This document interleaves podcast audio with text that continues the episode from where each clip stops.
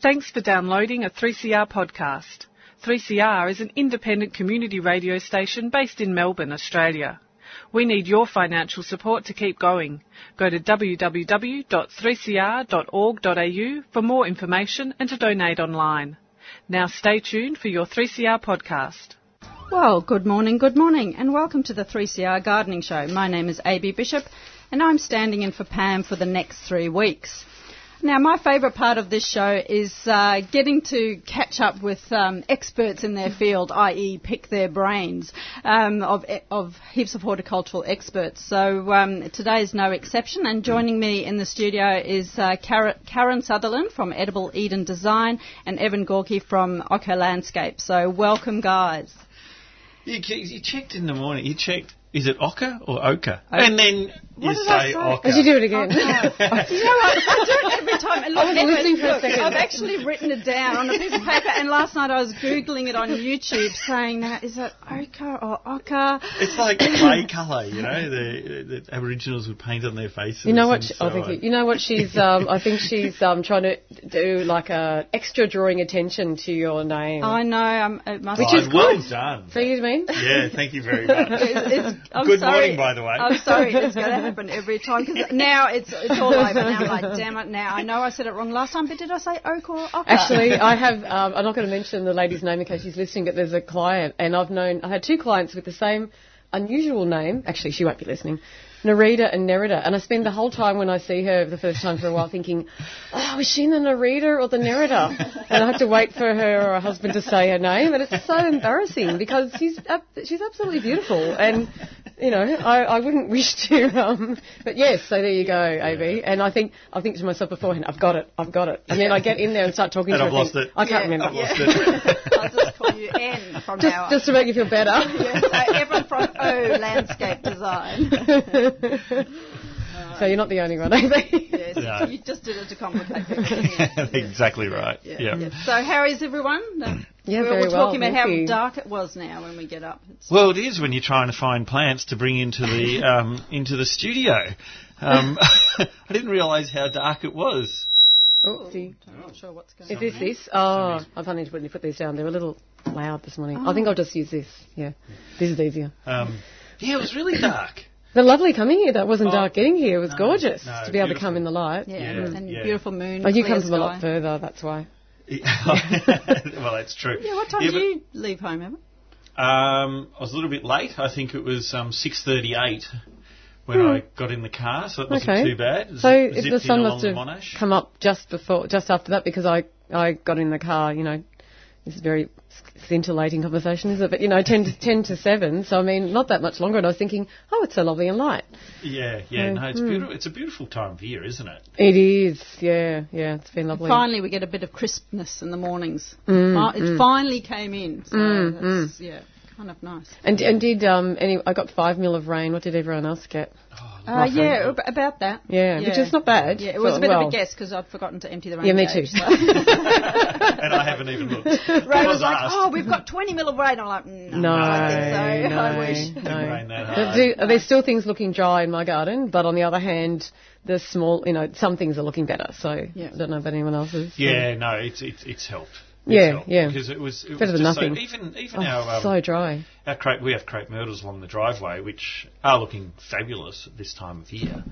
But um, they really struggled in the last couple of months. You know, you know what's interesting? I, someone had asked me on um, another talkback show about they rang in about crepe myrtles. Why isn't my crepe myrtle flowering? And I was thinking, mm, you know, for crepe myrtles it's so tough.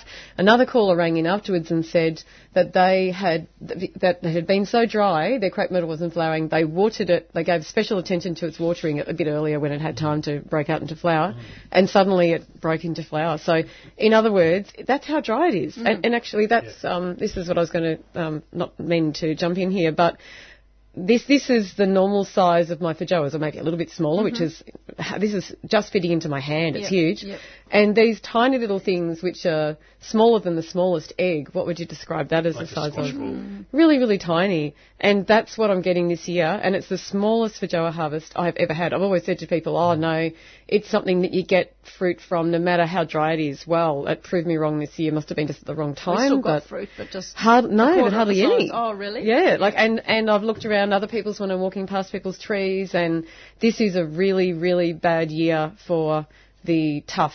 Um, tough things like feijoas. So anyway, Interesting. And it do you is water interesting. anything in the garden? Um, well, I don't usually water the feijoas. Yeah. And I would normally, of five espalier or tall hedgy plants, get 10 kilos, and I've got a big old tree in the back garden, I get another 10 kilos. I'd be lucky to get a couple of kilos out of the whole lot this year, so about a tenth of the harvest. Interesting. Yeah. Yeah, our plum Um, didn't didn't uh, didn't fruit barely at all this year. I think maybe it was very wet in the in the spring. It was too wet too and there weren't early, Enough yeah, insects yes. around. Ah. Buzzing about. That's the only thing I can think of as to Quite why possibly, it didn't. And yeah. even our apples are not haven't been as prolific. It wasn't a good year for apples. Hasn't no, No. They just they just didn't set as much yeah. fruit. People have told Um, me it wasn't a good year for apricots. I'm yeah. in between apricot trees because I had a really old one I had to take out, but people have said they had a bad apricot year. Mm. Yeah, Yeah, it so was a funny year. It, it has mm. been a really tricky For year for, for fruit yeah. trees and, and so on. I think we sort of kept expecting it to rain, and it, it just I know. never did. I know. Yeah, and I kind of thought to myself, oh, is it really that dry? And then I was, you know, doing a bit of a U-turn in my street and realised that the neighbours' nature strips were just parched. And of course, then when you go up to the country, it's just appalling up there. Yeah. Really, really and dry. you, you've driven through from New South Wales. I have a lot of driving. In fact, um, encountered a bit of wildlife that is moving and shifting around. The kangaroos, uh, and so many people. I hit a kangaroo the other day uh, for the first time, which was quite unpleasant for myself and the kangaroo. But um, um, people were telling me that, oh yes, so and all these friends of mine are hit, you know, people driving in and out of the outer suburbs of Melbourne on the northern and western sides, you know, Riddells Creek and you know, going out all those ways um, friends have said, oh no, they're hitting kangaroos all the time because they're coming in, they're moving in closer to the roads to look for any kind of, I suppose, where the road surface, you know, Where the water off. funnels a bit of is, water. Yeah, Yeah, and so, grass, and that's what happened. That was Yeah. where I hit my kangaroos. So, yeah, they're um, poor old roos. They're they're um, moving around looking for food. So, Yeah. yeah. Mm. Well, when I walked past your car this morning, I thought, oh, What- Karen's, what? Karen's just going for authenticity of, you know, sort of organic garden. She's farmer, holding, holding because she's with tied- garden twine. Yeah, yeah, no, with Yeah. hay band, yeah. Yes, yeah. I mean, got the hay bale out, I'll use that, tied up Yeah, I was getting with somewhere very late at night and then staying at like an Airbnb place and saying to the lady there, have you got any, any baling twine by any chance? So, and she said, yes, I've just done a lot of gardening today, and mulching today by chance. So, yeah. So what are you holding together? Holding the door on? Uh, no, no. Luckily, uh, it actually wasn't as bad as that. It was bits of the bumper bar, and I had actually it was a very gardening, um, in gardening based um, car surgery because I had to cut the like the big the fairing that goes around the wheel. That's like the mudguardy bit. Um, I had to cut that off with secateurs because it was the best thing I had. Poor So, secateurs. yeah, secateurs in the dark because it was just flapping and hanging on the wheel, and, and then tie the rest of it up with hay, hay, hay twine, baling twine, so that it held together. And now I'm too too busy um, with things to do what work, so I'm like, oh well, I'll just have to stay that way for a while. But yeah, it does. You sort of drive along and you see people looking and kind of looking alarmed at your car, and you think, oh, that's right, it's got to be a bit chunk missing. Yeah, anyway, yeah, and it, and it is with the whole animals moving around. It's, I mean, where we are, there's animals anywhere um, at any time, pretty much. But uh, yeah, this morning they were all up um, the sides of a particular road that I go Mm, up, and and interestingly, like when when when the roos are feeding, they don't really take much notice of you. It's when they, if they get a startle get or a something startle, that's the yeah, problem. But yeah. yes, I just turn the lights down low and move past slowly, and Mm, they kind of like, oh, what's this thing disturbing us? But Yeah, well, I made, them- made, well, it was a long story. Ended up driving at night. Don't like driving at night country roads Yeah. for that reason, Yeah. but this is really what's happened. So yeah, Yeah, yeah, and I, I think um, Tasmania has got the worst Oh, record unbelievable. in Australia. I think it's something like an animal gets killed every 31 minutes. In it's in it's. I don't know whether it's to do with the just the sheer weight of numbers of animals, but yeah, when I go to visit a friend's mum on Bruny Island, you can go down a, a particular road to a beach in the daylight, and then you go back, you drive down there the next day. It might only be a 10, 15 minute drive. Go drive down again to go for a walk, and there's just animals everywhere Yeah. dead on the side of the road, and you think.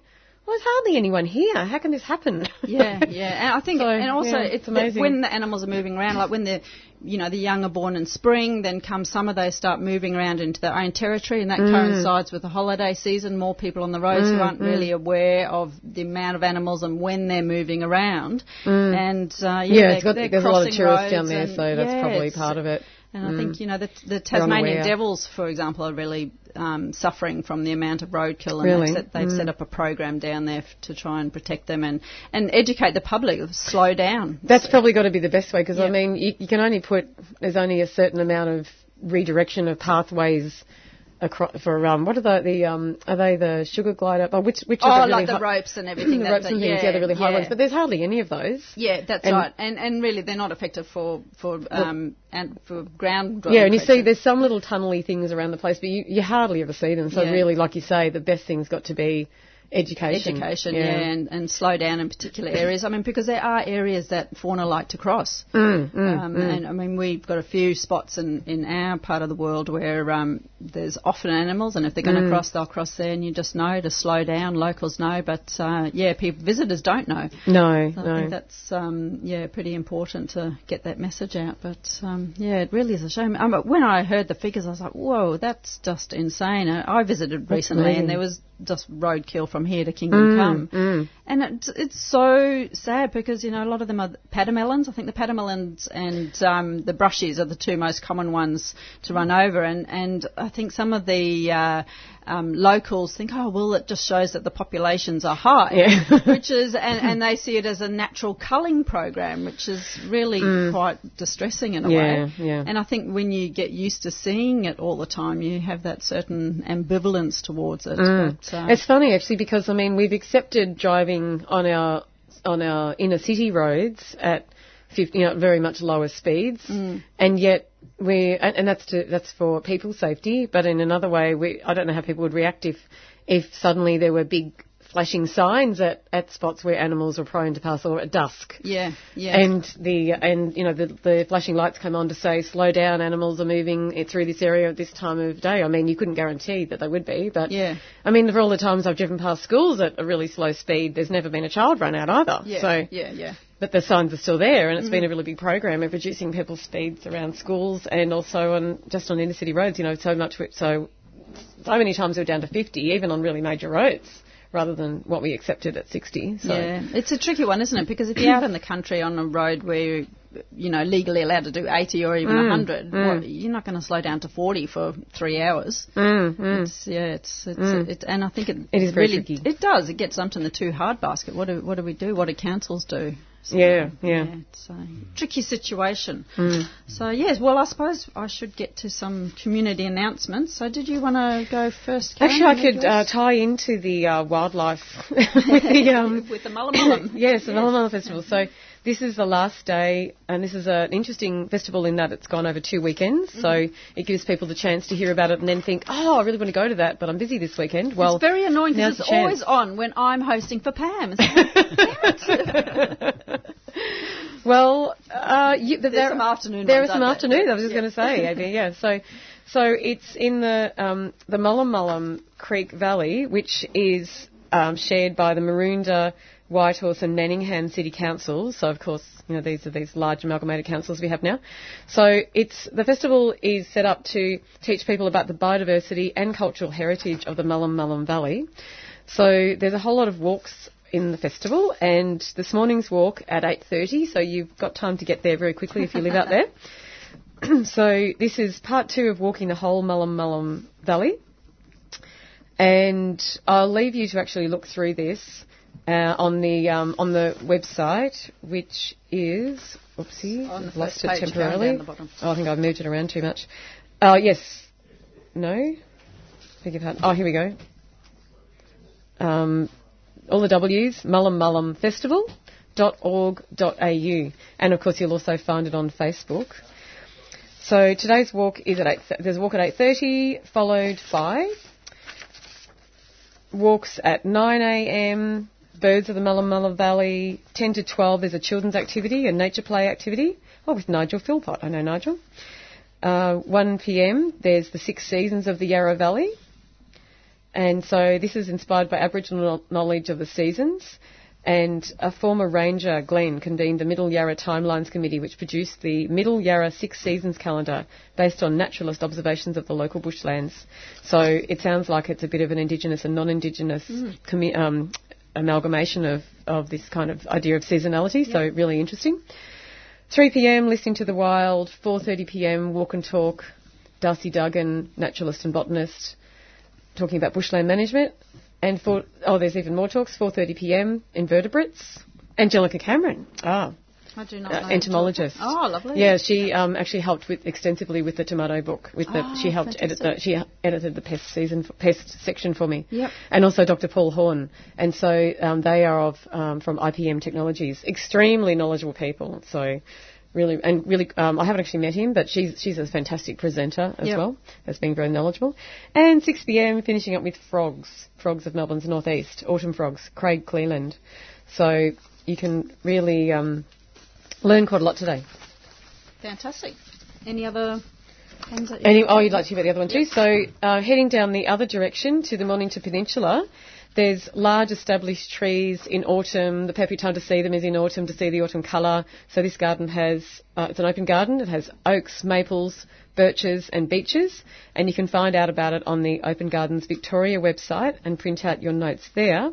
And the garden's name is Aikenfield and the address is 237 Barkers Road, Main Ridge, and it's on from 10am till 4.30pm today. $10 entry price, but of course students are only 5 and under 18s are free. There's a crabapple walk, well that presumably will have some beautiful autumn colour as well. A knot garden, and it's actually a 1.2 hectare garden with magnificent stone steps and other features, so it's, that's well worth visiting. And a beautiful sunny day today, so a, a lovely day to take good photos of autumn colour. Absolutely. All right. Um, I've got a couple of uh, Royal Horticultural Society um, announcements. Uh, so today, the Chrysanthemum Society of Victoria has got its annual exhibition. This is at Burwood Heights Uniting Church Hall, corner of Burwood Highway and Blackburn Road in Burwood. Uh, it's from 12 o'clock till 4 o'clock. Entry is $4. Um, plants will be for sale, and the presentation of the awards and trophies will be today at 3 p.m. Uh, so come along and see chrysanthemums as big as soccer balls. Uh, so that sounds, um, yeah, Wow. like a lot of fun here. um, some of, the, Soccer balls those was quite large. are just. I was only half aren't they? listening and like, what? they sound like dahlias.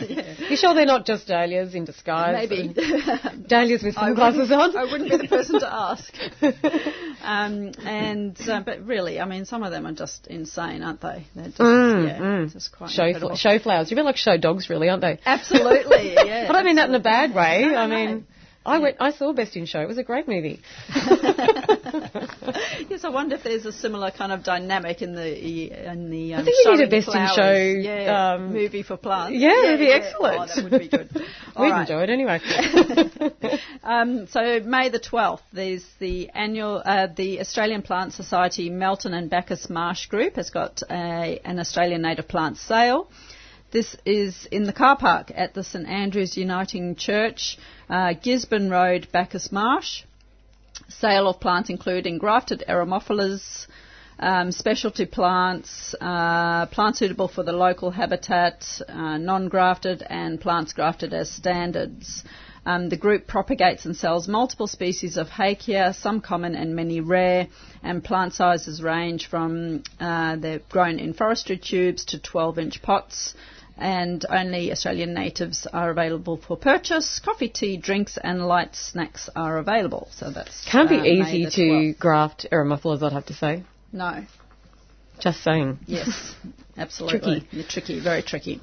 Um, okay, so this week um, there's a series of talks at the uh, Ripponlea Estate. Um, as part of their annual Heritage Festival, which is organised and run by the National Trust. So on Wednesday, uh, there are three talks, and two of the talks we've got three double passes to give away. So if you're interested in going along to one of the two talks, um, you can call Doug on 9419 0155. So I've got uh, three double passes for two of the talks, and uh, the first talk um, for so they're all on this Wednesday, the 9th of May. First talk at 11am is Dr. Anne Vale, and talk goes for one hour, and it's Australian garden designers in the 21st century. Anne That would be is a good. Garden. Mm. His, I've heard, yes. Anne is a garden historian, writer, photographer, and public speaker, and she'll be discussing her thoughts and views on the philosophy of garden designers and the impact that they've had. So that sounds terrific. Um, so there's three double passes to give away to Anne's talk, which goes from 11 till 12. Um, then at uh, well, sounds like you can have a whole day at Ripponlea. At uh, 12 to 12:45, there's a guided garden tour, which is free. And then at uh, 2 to 3 p.m., um, our favourite uh, King of the Trees, Dr. Gregory Moore, um, will be talking about heritage trees linking the past, present, and future. And Greg discusses his interest in arboriculture, centred on understanding how trees cope with their environment and benefit urban spaces. What do they say? I have to interrupt you there and say, I remember learning at Burnley years ago, I'm not sure which lecturer told us this, but it was something about trees, ex- trees um, survive in spite of what, it might have actually been in spite of us. Alex Shigo, in spite of what we do to them. Yes, yeah. yeah, yeah. But it's not that they, th- people, because people will argue, oh, but we cut those roots in that landscaping and it didn't make any difference to that tree. It's like, yeah, well, just because it's still surviving, it's no thanks to you, you know. And it doesn't mean that you haven't Mm. reduced its lifespan. That's what I mean, yeah, Well, because of course they take years to die Yeah. They, you know, they to show the effects take of years it. to Yeah. die. Yeah. So it can be Yeah. five, ten years. I've witnessed Yeah, that on exactly. a few occasions Mm. where um, People can be in a really cocky school- about it. Oh, it's fine. Yeah, don't worry absolutely. about it. Yeah, you know. walk away. Yeah, no, yeah, in a appalling. school there was a quite a big liquidambar, and uh, I so unbeknownst tough. to I me, mean, they um, decided to put um, rubber soft fall around the play equipment, which meant a concrete slab, Mm. which took up probably about a third of the um, sort of root zone around the canopy, um, the tree protection zone, as it's called.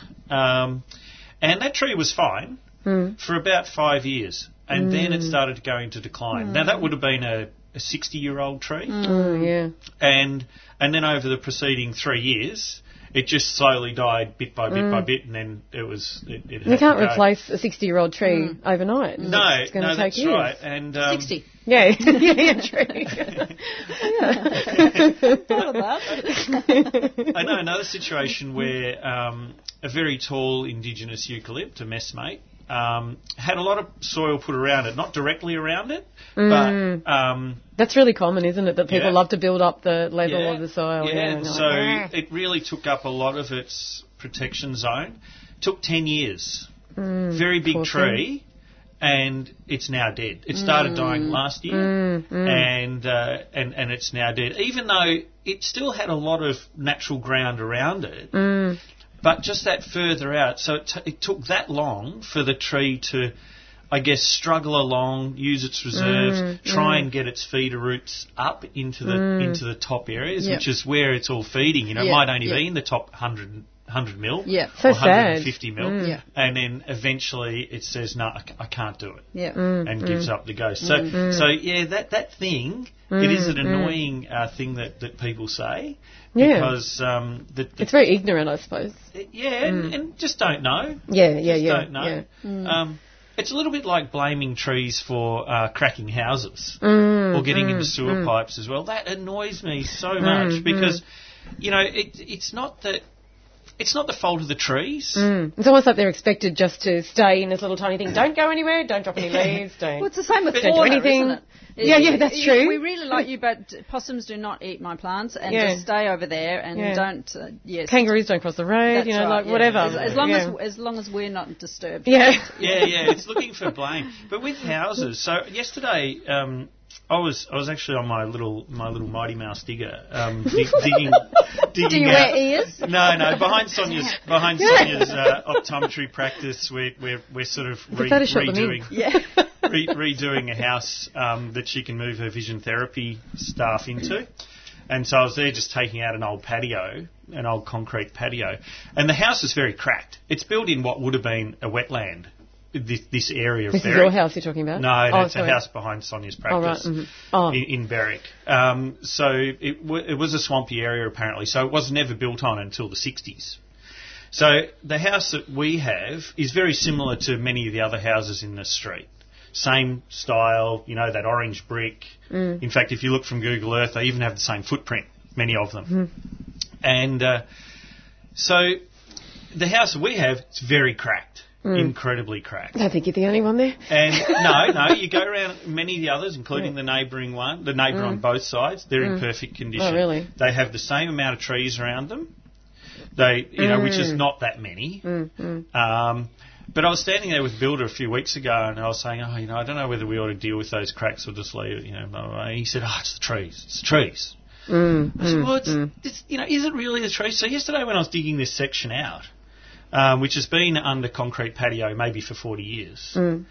the ground was very wet up until the eave line. So mm. we're talking 600 down because it was a raised patio. So, but under the eave line, it was dry as chips. There were no roots in there to mm. make it dry. It's just under the eaves. So, And they've got their drainage, um, their levels right, so the Yeah. water's not running into them. so the, the problem is, whoever built the footings on that house did a crap job. Mm, mm. Just like sewer pipes that maybe old terracotta or whatever mm. leak. So therefore the tree roots grow there. yeah, yeah. It's not because the tree was there and broke the pipe. They don't seek water in that. They just proliferate where there's nutrients and water. So if a stormwater pipe is leaking, roots will grow there. So so you don't pull out the tree. You fix the pipe. yeah, yeah, But yeah. that's not what happens. No. Because a plumber will come and say, oh, it's that tree. Take the bloody tree out. Mm. Um, but no, it's it's the pipe. So that, that sort of thing. And it was just interesting blaming yesterday. nature in a way, Yeah, isn't it? it Like, was, Oh, yeah. it was just nature, don't affect me. Yeah. I don't want you to affect me. Yeah, that's right. Dig, digging it out yesterday was just really interesting because it was right where we were standing that day, and the, and the builder said to me, "Oh, it's you know, it's the trees." Mm. And then, but when you get in there, it's not that at all. Yep. It's purely that it's under the eaves, it doesn't get a lot of water, and it was a craply, you know, badly Mm, built um, footing. Mm, yeah, it's easy to perpetuate myths, isn't it? It, it really actually is, really knowing. and, and it, it, it, it is something that comes up regularly. Yeah. You know, people say, "Oh, should we plant that close to the house?" Yeah. Well, these days with modern slabs, and I know I've heard Stephen Ryan talk about this too. You know, he, he's like me; he just doesn't think it's a, such a big Yeah, deal. yeah. I mean, you'll see on be. old rubble footings, you'll see big trees around old rubble footing houses. Some crack, some don't. Mm. I mean, when I say all the street trees, uh, all the um, houses in our street are cracked, it's because we have highly reactive clay, and we don't Yeah, actually have clay. big trees near our houses, particularly the big hou- the big trees. It's not a big tree suburb, so Yeah, yeah. it's nothing to do with that. It's due to do with the clay. Yes, Yeah. But I Yes. also remember that was another thing we learnt at Burnley was that um, that um, if all the trees, it was more to do with um, legality. So tree surgeons say have to defend trees being a certain distance from houses, and so therefore they haven't caused this particular injury to a neighbour's house, and you know it's that sort of litigation. And the lecturer was saying, can't remember who it was now, it might have been Greg Moore, that if all the trees in Melbourne were taken out according to the um, legal framework around trees, there'd pretty much be no We in trees. the? Yeah, there'd be no trees Yeah. left. So Yeah. uh, we're all living amongst them like this, and they're really not doing like like we were Yeah. saying. that it's Yeah. not doing this damage that people are imagining. It's just not happening. Yeah. yeah, so hopefully uh, Greg will be talking about that in his, uh, in I his remember talk. one of the one of the things that Greg Moore said said at one point was sorry. Do you want to finish Yeah, I that? might as announcement? well finish it. Let's- let's She's gesturing. You're just not paying any attention. I'm just waving at you both here. Let Just I'll, start throwing things I at us will, soon. yeah, I'll start throwing uh, pajamas. yeah, yeah, yeah, yeah. okay, so Dr. Greg Moore's talk on uh, the heritage trees linking the past, present, and future. This is another one that we've got the three double passes to give away. So if you'd like to uh, listen to Greg talk, um, you can give Doug a call on nine four one nine zero one double five. Uh, that talk is from 2 till 3. Um, at 4.30 till 5.30 p.m., Ross McMullin um, has got a talk, Pompey Elliott at War in His Own Words. Um, it's a talk by award-winning biographer and historian Ross McMullin based on his book Pompey at War in His Own Words about Australia's most famous fighting general in World War One. Uh, so, uh, to get into these uh, talks, if you don't win a double pass, the adults are eight dollars, members are six dollars, uh, children and concession are five dollars. And then on Friday, the 11th of May, um, you can discover the history of Ripponlea Fernery. Um, it's a walk led by Justin Buckley, who's the head of horticulture for National Trust. Uh, adults are six dollars. Members' kids concession are four dollars. So there's two walks. One is from 12 till 12:40, and one is from 2 till 2:40. So that's um, discovering the history of the Ripponlea Fernery. Um, so Ripponlea is at 192 Hotham Street in Elsternwick. And if you'd like more information on these talks or any of their other program, uh, you can go to the W's ripponleaestate.com.au. Uh, now we also have, uh, when I say we, I'm um, talking about the Open Garden Victoria, have a double pass uh, to give away for um, a garden for next weekend, which is um, Red Gums Garden, uh, which is in Drysdale. Uh, designed by renowned landscape architect Sam Cox. This beautiful naturalistic garden on the Bellarine Peninsula will open to the public uh, Saturday the 12th of May and Sunday the 13th. Uh, set amongst the undulating rural landscape of Drysdale, Red Gums is an inspiring six acre garden that celebrates and complements a large stand of remnant red gums, worth going just for that, that sit amongst three billabongs, billabongs in the front garden. That's a big front garden. Absolutely. Three They're, they're small billabongs. Uh, this is one of the largest stands of remnant red gums in the area. Sam has adhered to the principles of naturalism in his landscape design to create a flowing and unified sense of place in this bush garden. Basalt boulder outcrops and planting areas were created to emulate nature with soft curving lines and generous sized garden beds filled with an abundance of different species of acacias and banksias, uh, grevilleas, leptospermums, and eucalyptus. Close to the house, uh, peaceful entertaining areas have been created, nestled into the landscape, and finished with Castlemaine slate. Visitors are welcome to picnic in the garden and are encouraged to meander through the informal tracks that weave through the casuarinas, correas, and poas and see where the garden leads them. That sounds quite exciting. So that's um, on Saturday the 12th and Sunday the 13th from 10am till 4.30pm at 22 to 30 Drakes Road in Drysdale. Uh, adults are $8, students are 5 children under 18 free. And uh, Sam Cox will be talking about the garden at 11 a.m. on Saturday. That's always good, good to um, hear Oh, the designers absolutely, talk about yeah, especially thoughts. in situ. um, If you want more information on this garden or other open garden events, uh, you can go to the W's opengardensvictoria.org.au. On Wednesday, the 16th of May, um, is the Andrew Laidlaw talk uh, from Guilfoyle to Gaza. This is being uh, run and organised by the Friends of the Burnley Gardens. Um, Andrew Laidlaw is landscape architect to the Royal Botanic Gardens, and um, among his projects, um, he oversaw the restoration of Guilfoyle's volcano. And uh, Spectacular if anyone hasn't seen it. Oh, just it's really kind of come into its own, hasn't it? Yeah, you can finally just see his vision. some pretty funky horticulture. Yeah, absolutely. um, and of course, the um, innovative Ian Potter Foundation Children's Garden. And Oh, uh, also amazing. a- Absolutely. So um, Andrew's taught a whole generation of uh, garden designers at Burnley, has designed many residential and public spaces, uh, particularly spaces for children to play, and has been the leading designer for the Global Gardens of Peace Gaza project, which would be insane to hear about. um, So the bookings, uh, you can call the Friends of Botanic Gardens office on 9035 6815. Uh, you can leave a message there, or you can email friends.burnley at gmail.com. So the place to go for the talk is Burnley Campus, which is 500 Yarra Boulevard in Richmond. Uh, 7 p.m. for drinks and nibbles, and 7:30 for the talk in the room M for Mary B11. Cost is $5 for members and $15 for non-members, and parking is available on the boulevard. And on Saturday the 19th and Sunday the 20th of May, there's Nyoka Open Garden, uh, which is at 105 Gumtree Road in Research. Uh, this is a uh, garden which is an expansive collection of aloes and succulents.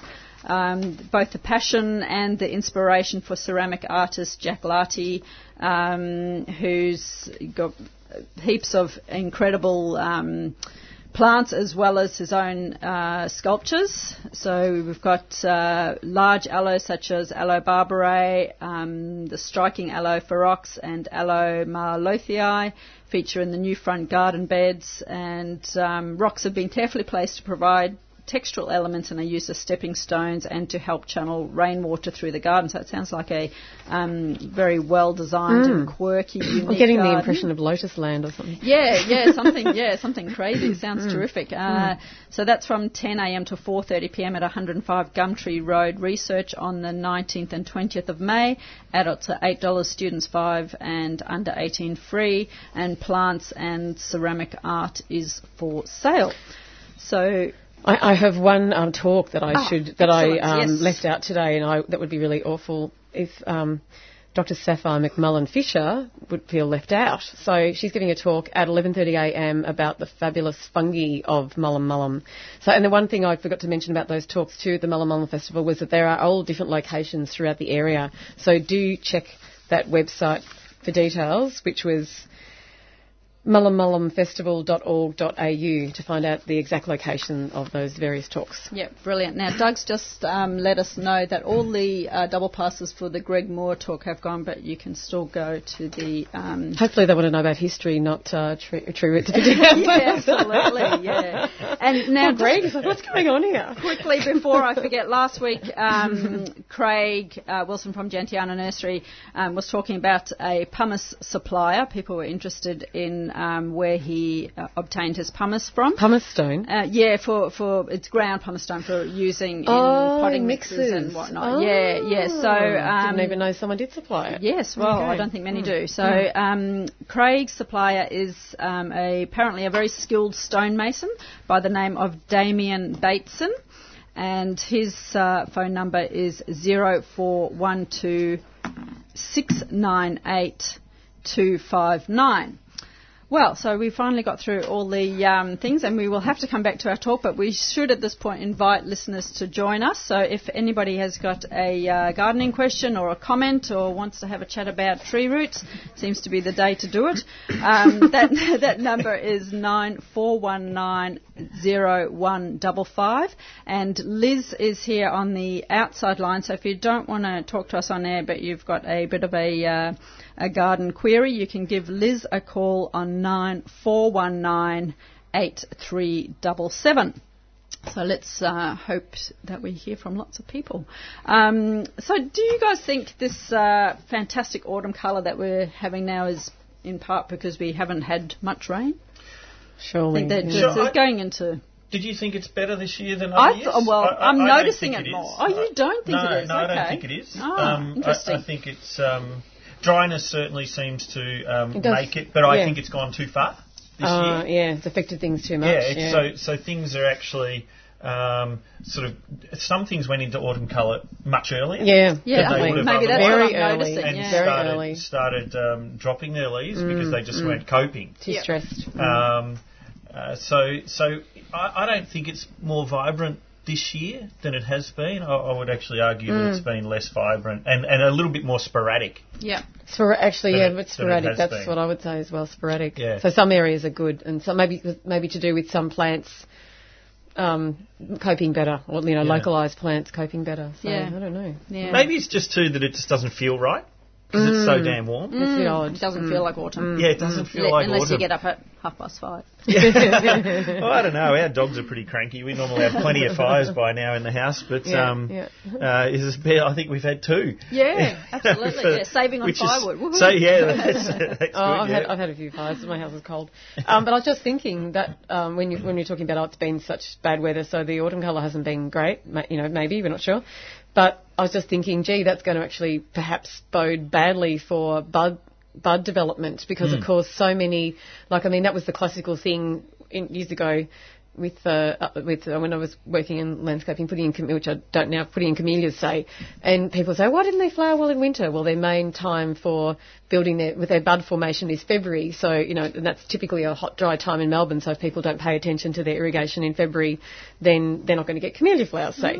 But of course, you've got that kind of roughly six month period before something flowers that you shouldn't say do a lot of heavy pruning because the flower buds are forming. I mean, that's just this is just very general, mm.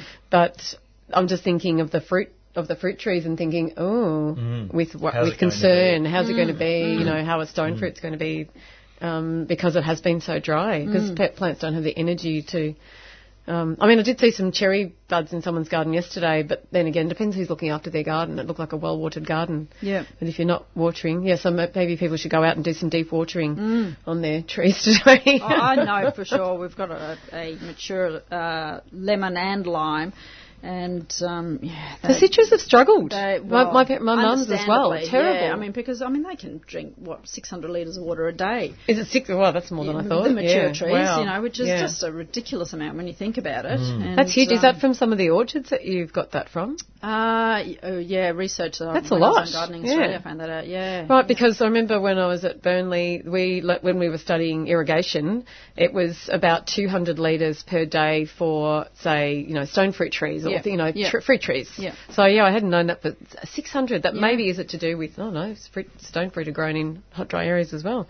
Wow, that's that's It's kind a, of it's a lot shocking. of water. It does seem extraordinary that there's Yeah. that much water in the soil. Mm. Well, I think there's, I think you that a hole. in a lot of cases there's not, and that's the problem. No, and that's yeah. why Mm. when you're not deep watering your citrus, and we've had mm. this mm. real dry spell like our, um, the lemon and lime, they're hanging in, but their leaves are dull. Yeah, yeah, yeah, You and they're kind of curling up a little bit. A little bit, Yeah. yeah. Although we did, um, yeah, Ray did give them a couple of long, deep soaks, and that made a difference. Their leaves opened back up again. Yes, but it's not yeah, that yeah, real bright, glossy, Yeah. healthy type of leaf. And one of my orange, the um, the Valencia, so the the, la- the one of the navel, it's an, I've got a navel, Lane's late navel, which meant to be this, you know, to be a little bit later in the season, that sort of thing.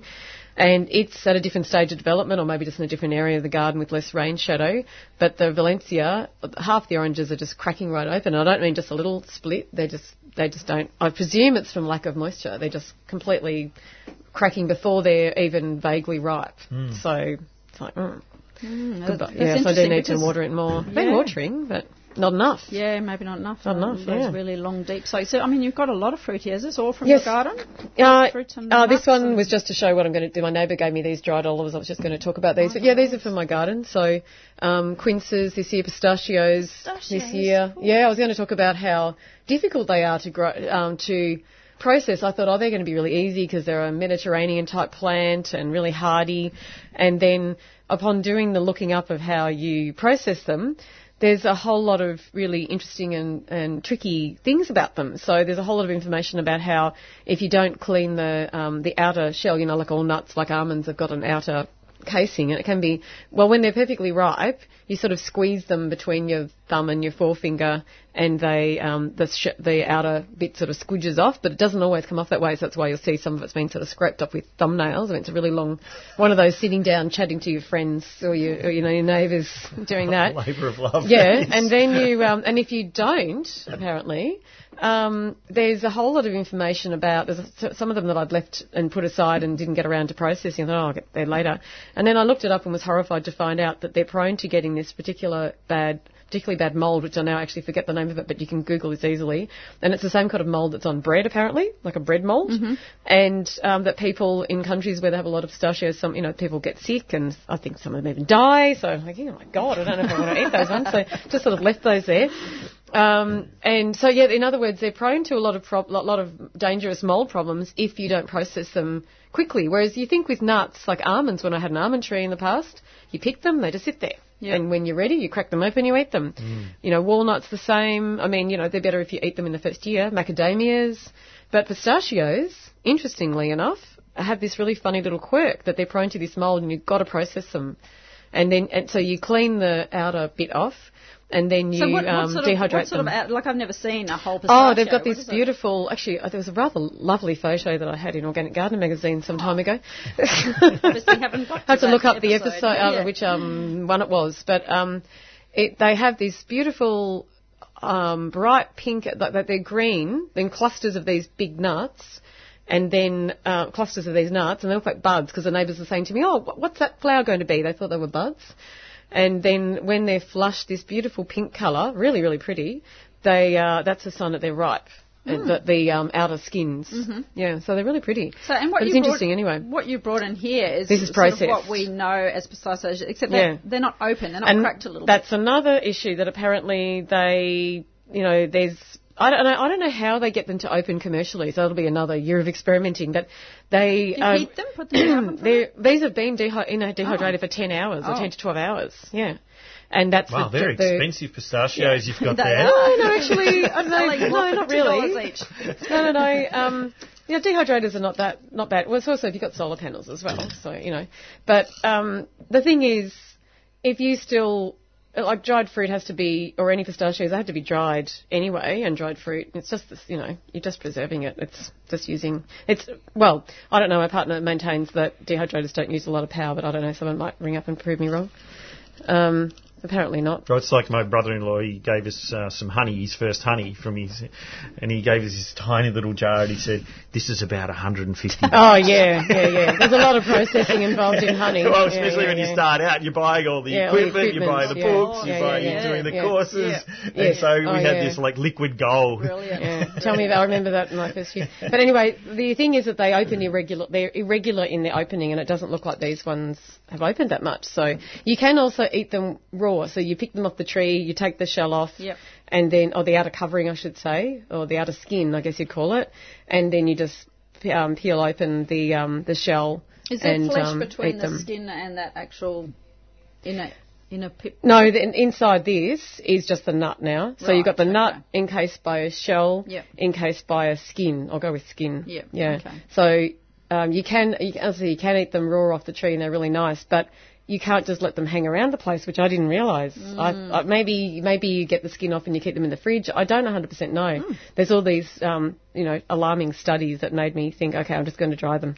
I don't know. I don't think you've to believe everything you read on Google though either. Oh no, Don't- this don't is forget. university studies. So Oh, okay. yeah, yeah, this is not, That's uh, and this is from people in the industry and Yeah. you know scientific research about the dangers of this. So I thought, oh, Yeah. I just didn't know. I thought, oh well, you just pick them like any other nut, and that they've got, you know, you just assume that nuts have with a lot of oils in them have long storage. Mm.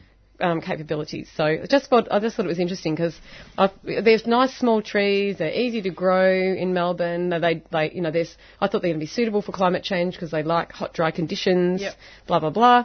All you need to get is, you know, a, a male and a female, and they are actually difficult to get hold of the trees. But just be aware if you're going to put these in that you had to be prepared to process them as soon as they appear. That's all. work, yeah. What, what's Yeah, the genus, interesting. genus and species name of Um, oh, which uh, uh, pistacia?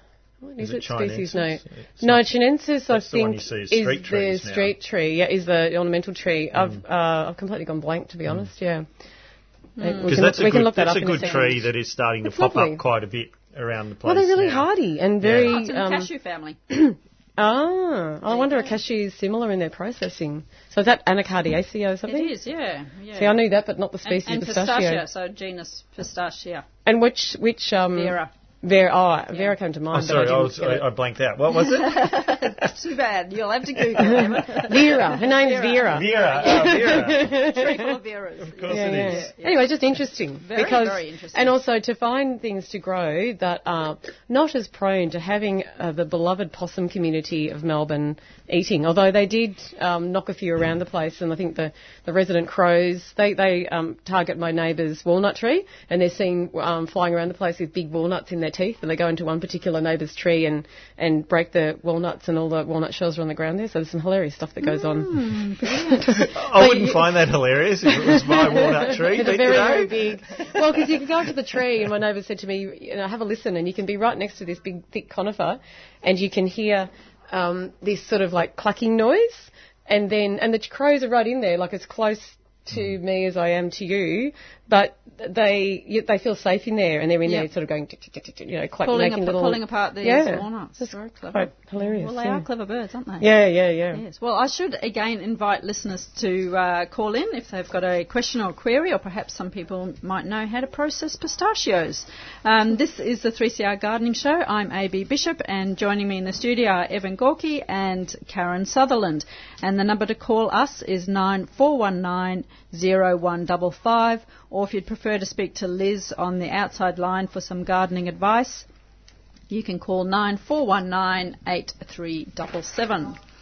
So what else have you brought in, Karen? Um, I was nibbling on a bit of pistachio. Oh, sorry, pomegranate. Yum, yum, yum, yum. Another. Um, yeah, feel free to have some. Mm, I just pulled one apart yesterday for a salad. Very, very yummy. it. Yeah. So this one's called Ben Hur. Now I thought it was a bit of an experimental one when I planted it years ago, and I thought that it was going to have really, really large fruit, but in fact it seems to refer to the size of the seeds. And also, I have to say that the, some of these are a little bit pale because I had to pick them a bit early. Oh, I was going to say some- because they're paler than the other um, yeah, they're that meant to be deep red, but there were some two-legged predators on my pomegranate tree this year. so it's going to be netted more extensively next year because they took the fruit bags with the fruit. so Wow. yeah, I know they're pretty cheeky. Um, so yeah, netting next year. Um, but they, they are large and juicy these these seeds, which is they're a lot juicier than a lot larger and juicier than your average pomegranate seed. Wonderful has really good deep colour. Uh, you know the the variety Wonderful, okay, but this this um, this Ben Hur variety, I have to say though, Wonderful seems to fruit in all the trees that I've put in for people um, much more predictably and reliably in a small tree. Yep.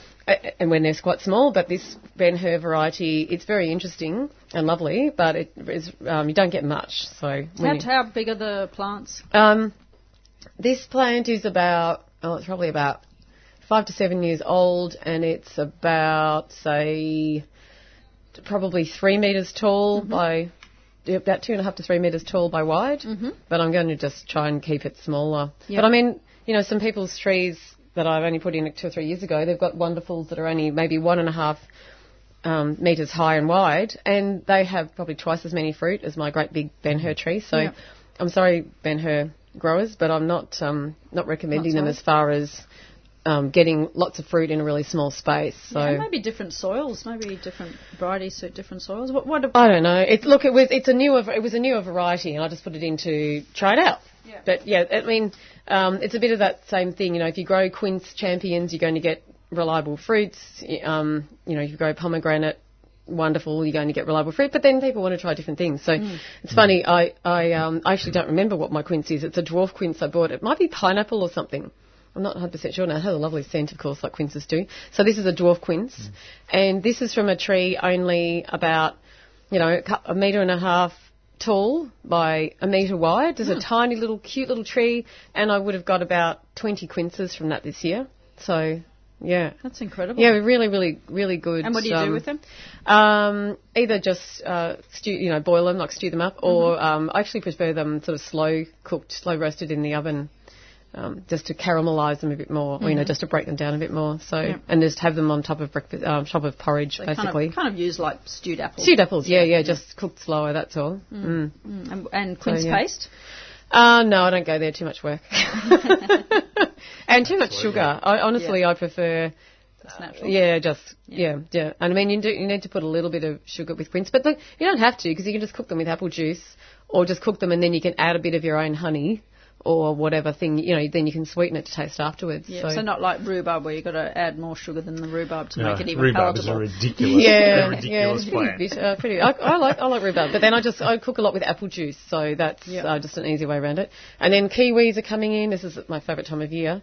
So they're it's a bit of a race between the rats pulling them down and finding each time. Um, that oh that one's not ripe either, and uh, there's there's a big there's a there's a lot of fruit up there, a big harvest this year. So hopefully we get some. So I'm going through that process of picking a couple, bringing them inside, trying to ripen them, seeing whether they ripen before they wither up, kind of thing, and then thinking, okay, we've got to the stage I can actually go and pick some now and just store them and gradually ripen them because it's the only way around the um, the wildlife. The best, Unfortunately. um, the best uh, kiwi fruit I've I've ever planted is at a school in Kew, where the architects supplied me with this enormous pergola, three and a half metres in the air, on the south side of a double-storey building. and they said, "Can you put something on it?" Oh God, okay, what? And in the end, I, I put kiwi fruit. That would have been ten years ago. I put um, two females and a male, um, and How I long? put them. Sorry, How long was this pergola? uh, ten meters, Mm-hmm. twelve meters. This is about you're talking about my pergola here. Big, big, big steel. My dad built it. Big steel thing, Yeah, Mm. um, and and south side. And I, I didn't know whether you know how it would do, but you know they fruit Perfect. so reliably Perfect, yeah. every year. The south aspect. I, I thought wasn't going to work, Mm. but in fact it's it's the best They do because really well, they don't yeah. dry out, they don't get fried by the sun. Exactly, That's the yeah, yeah, hardest the thing about sun. kiwi Yeah, fruit yeah. Mm. is the hot sun just murders them. And I know I've given up at home until I've got a better spot. Um, because I can't be bothered with all the, the you know cardboard leaves that, that Mm. get fried. But this one, because it's so far up in the air, the gardeners the there to have to have to sort of get them down for the kids. But the early Yeah. learning centre kids go up there, and the gardeners will get out with their ladders. Yeah.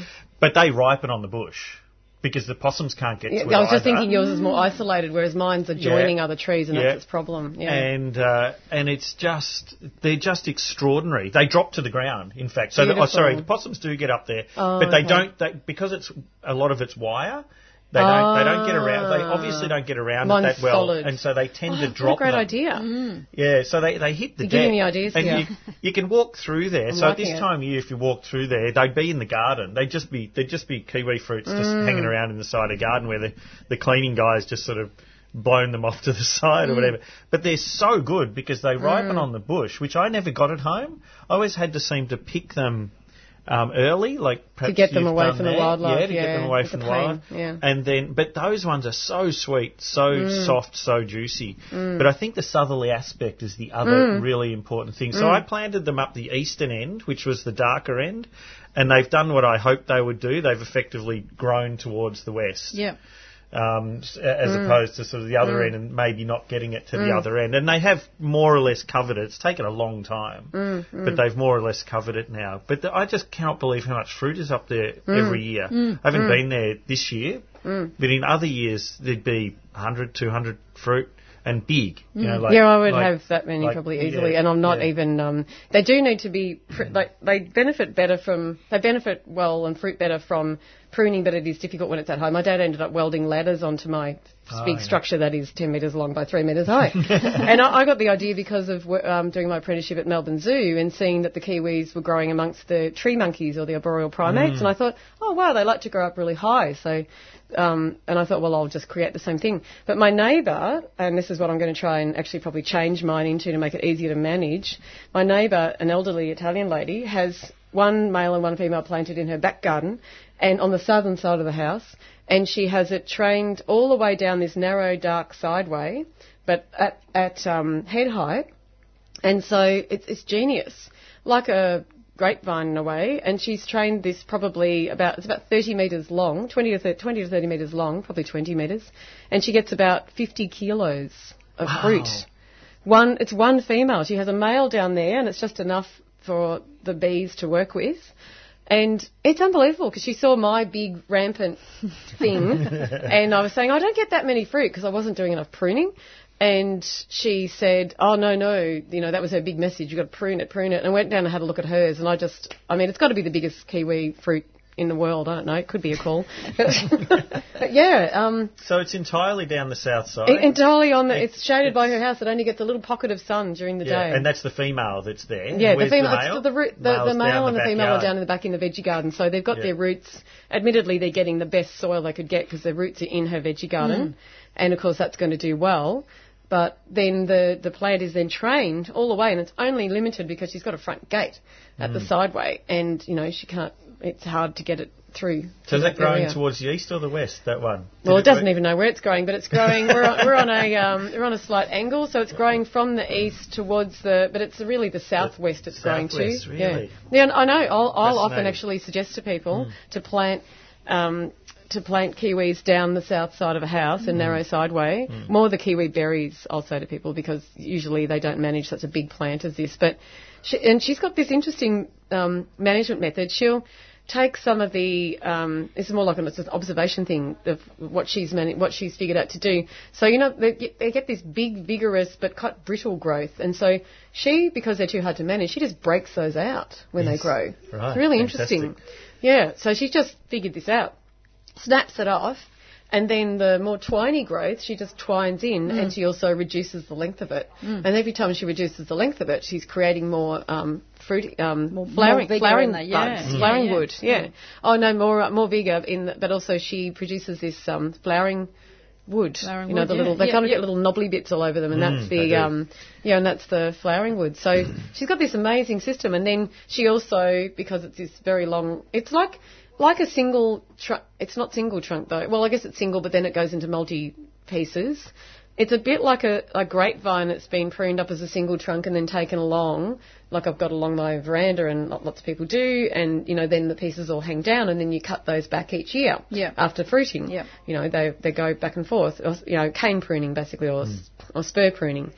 And um, whichever one you do, but it's a bit like that. But then she has she has a one trunk, but then she has multi branches that go along. And then every now and then she'll decide, oh, that one's getting a bit old, so she'll just cut that piece right out and bring another piece through. And So it cuts it right back to the. well, one the piece she might, one branch yeah. she might take out, Yeah, yeah, to freshen it up. and freshen up, yeah. And it's Yeah. just genius. Um, I think it's pretty much intuitive gardening, just Yeah. watching how things are growing. And she probably was pretty familiar with grapes, and so she's got good, good-looking grapevines, and Yeah, yeah. she's just one of those, you know, natural gardeners. I wonder if But, it's got yeah. something to do with the cool root run. I wonder if they Oh, absolutely. that. I think yeah. that helps, Yeah. but also Yeah. just keeping the leaves out of the bright sun. So what Yes. your observation So was in can the arboreal Yep. uh, Yeah, yeah, enclosures they love it. is that they're growing Yeah. under the canopy of other trees, Yeah. which is maybe how Yeah. they grow naturally. Yeah. Oh, There that's might what be I a twining climber Yeah. that, that gets its way up to the top of the canopy. Yeah, mm. yeah. Uh, but but the most of it is is Yeah, within the canopy, so it's probably how they Yeah. naturally grow. But Well, yeah, I know at home you, you mm. have to they have to have a cool root zone. Mm. I think that Yes, yeah, certainly. absolutely. But they they don't you cannot give them Western sun or No, something Black like Saturday, that. Oh, my kiwis lost every single leaf they Yes, had. mine were like that too. Yeah, so every single leaf fell off. Yeah. Yeah. Incredible. And yeah, Yeah. I mean, I know, of course, grapes like a cool root run, and I think that's part of my problem. Um, I've got um, a couple in really large um, uh, Corten pots, if you like. and they It's an interesting experiment. Well, I would have thought they wouldn't have minded that. I'm really surprised at that. Well, that's- they have to contend. Well, they originally had to contend with the possums, but now the possums are eliminated from Mm. that particular area. But uh, then, of course, it was the vine caterpillars, so and then the cockies came along and had a go. So it, I, I'm determined to sit under a Sad pagoda- story. Oh, it's a terrible it is, story. it's It's a really sad story. But however, when I finally sit under a uh, grapevine-covered pergola, I'll, I'll be. Can you plant them in the ground? I'm wondering. I, well, I, I think I'm going to have to. Yeah. Um, Because I've got but- mine in, uh, like, for instance, I moved a, um, I, I transplanted one, so, you know, a bit of an experiment, uh, like five year old grape or something, and I dug down between, I thought it'd be nice to have it over the front veranda, and I had space between a concrete pillar, found, you know, stumps at the edge of the house. I'm talking a really tiny little pocket area, Yeah, and I yeah. thought, oh, well, it can just go in there. I'm talking, you know, 30 centimetres by 30 centimetres, equivalent to a pot. And so I just scraped down into this terrible soil, shoved it in there, did a bit of soil improvement. It's got some pots nearby that are on automatic irrigation, so it gets a little bit of a drip feed of irrigation and water, uh, sorry, water and nutrients, but not much. Yeah. Like I'm pretty bad at fertilising pots. And it's probably uh, seven metres long Mm. and fruiting. So, you know, it doesn't have, they don't have to grow much, I don't think. Mm, So, So with with you can't squeeze it in steel somewhere. pots. I just think it's heated so, up. So for we've we've done several garden designs where we've made what we call cloud planters. Oh yes.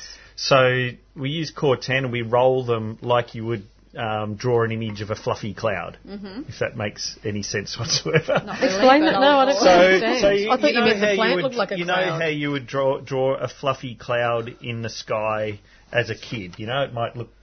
Um, Oh yes. so yes, you just have a series of arcs. Yes. So you have one arc that might be not quite all the way around to 180 degrees, and then you join it to another arc that might be not quite 180 degrees, and you have a pot that's four metres long by two metres wide or so, and it Yep. just all goes together like Meccano. So it's really good for um, using in children's playgrounds and so on, where you want to have a raised bed, but you don't ha- want to take up much space. Um, but the key to them is to put uh, something between the steel and the soil. Mm-hmm. Uh, because That's you what need, I was you. Mm. need that insulation. So um, the best thing you can get is there. There is a drainage material. It's like a plastic dimple with Oh, yes. geotextile Yes, on the other side. Yes. That works really, really well. So you end up with an air gap between the steel and the and Yep, the soil. yep. Otherwise, it just dries out too quickly. Yep. So that that'll be your problem. yeah. So just get a little bit of that, I or you could even find I was some thinking of polystyrene timber or would something be just fine. to put around the edges. Yeah, yeah, you could yeah. put timber around. Um, I was thinking of putting a big pot inside it. Cause I yeah, you could essentially do that as well. the same thing. but- Polystyrene, though, you know, if you find someone who's bought a fridge or something like that, and you've got that thin, Yeah. you know, 10 mil thick Yeah. polystyrene, you could flex that around it quite easily. That Yep, would work yep. really, really well as Yep, well. yep. That drainage but that's- cell that's stuff you're talking about sounds really, really useful Is because that it's what's so used on flexible. rooftops? Uh, yeah, in- it's in- used in roof gardens? Yeah, yeah, Yeah. it is, and behind retaining walls Yep. in replace of aggregate. Um, Yeah, it's a really effective. The only thing with it is that sometimes it can drain it too well. Mm-hmm. So it probably depends a little bit on how big your, your pot is. Pretty big. Okay, it's pretty big, so so that might be okay. What's be that okay. stuff called that you're talking about? That drainage cell stuff? Um, I don't I don't know what it's called. Drainage cell is often a term for it, but there's lots of different sorts of drainage cell. This one comes in a roll, um, so it's very malleable. Whereas some drainage cell is like in uh, in rectangles, and you click it together. Oh, yeah. yeah. Um, Where do you get it from? Um, if you googled uh, uh, geotextile suppliers, you'd probably find it there. Um, there's a company called KHD Landscape Engineering. They certainly have it. Mm-hmm. Um, I think they have an. I think their factory is in Dandenong or somewhere like that. Um, but they certainly have it. Yeah, but it works really well, and it's really good p- for put, putting behind retaining walls and things mm. like that as well, because mm. it's you don't have to lug in all that stone. You can mm, just put that behind it, and then you can plant right up to the wall as well without without having that big dry area behind a retaining wall, which is often just really difficult to deal with. Yeah, well, I'm definitely going to give that a go because it's very, very frustrating. Uh, because I've got the, these Corten pots, so made especially to basically attach to these huge uh, recycled timber posts that the pergola is made out of. So they kind of hug the post itself. And uh, but yeah, I had suspected that perhaps. The steel was heating up the soil just a little bit too much. So mm, yeah, no, mm. I'll, I'll give that a go. And I'm, I think I'm going to put in new grapes anyway because I, I don't know, they just don't seem to You be think they got a doing. bit stressed. I do, yeah, and, and mm. they've been for years, and they're just kind of sitting there. I'm just, yeah, I think it's time to start afresh. yeah, where, where did you read that grapes like cool root runs? oh, I've just heard. That Yeah, I'm sort of Mm, surprised yeah. by that too. I must say, I, I, you know, when you see them out in the fields, and That's so what I on, they're- mean. Yeah. They're not really. They're very exposed. Yeah, no, I Mm. have heard my um, actually where we get our, our um, post. Uh, he's also a um, viticulturist and has got his own winemaking, and yeah, he was um, saying that Mm. he, he thought that the, the grapes that, that were extremely well shaded, um, he thought did better than the um, yeah. The other thing know. about grapes and trying to grow them on pergolas, of course, is that the possums will continually prune them, and they may never get to the top. Well, no, they can't. No, It no, no. They actually can't because I've wrapped. Um, I've done what they do in the in the botanic gardens and whatnot. I've, Ah. I've, I've wrapped clear plastic around each of the posts Okay, and yeah. eliminated how they can jump to the pergola. Mm, so yeah, yeah, no, it's definitely not the possum anymore, Mrs. Yeah. Poss, our Mrs. Pospos, Okay, yeah. not Mrs. Poss. I remember years ago being in the uh, um, exhibition gardens, and uh, there's you know all the steel things around the trees to stop the Oh, yes, stop, yes, yeah, stop the yeah. possums going up. And uh, somebody said, "Oh, come and have a look at this." And if you looked over the top. There was a possum sleeping between the tree and the tree guard, so it was already in the tree, Brilliant. and it was actually just a lovely sleeping spot. Excellent. Possum habitat. Yeah, thanks, thanks for that little Yeah. uh, bedroom. Very Exactly. appreciative. Yeah, so you are listening to the 3CR Gardening Show. I'm AB Bishop, and in the studio with me are Karen Sutherland and Evan Gorky. So if you have any questions, I'm not sure, um, nobody seems to be ringing up today. They must be enjoying the conversation. So, um, Evan, let's get to a couple of plants that you floundered about in the dark looking for. Um, make, make it worth your while. One, one thing I've got in my hand here, uh, which I, I got uh, the other day from a site in Melton, um, doing a community centre design in Melton, um, is uh, a plant that you don't often see around, or it may be it's a eucalypt. It may be mistaken for ironbark. So it's um, Eucalyptus gomphocephala, which is a cool name anyway. Um, looks very much like an ironbark, but probably the bark is a little bit more furrowed. Um, the leaves aren't quite as grey, and it probably isn't quite as upright. But the distinguishing feature of them is this very wide, flat um, petiole um, behind the behind the fruit. Oh. so it's it's not round. It's very very un- unusual. Yeah, it's very and unusual. like fruit, isn't it? Yeah, yeah, it is. Um, they're in bud at the moment, so um, if you if you're going around, you'll see they're they're big buds. You know, they're the size of a marble, I suppose, right now, and they're big and juicy and green, um, and they'll come out in in quite a big uh, white flower.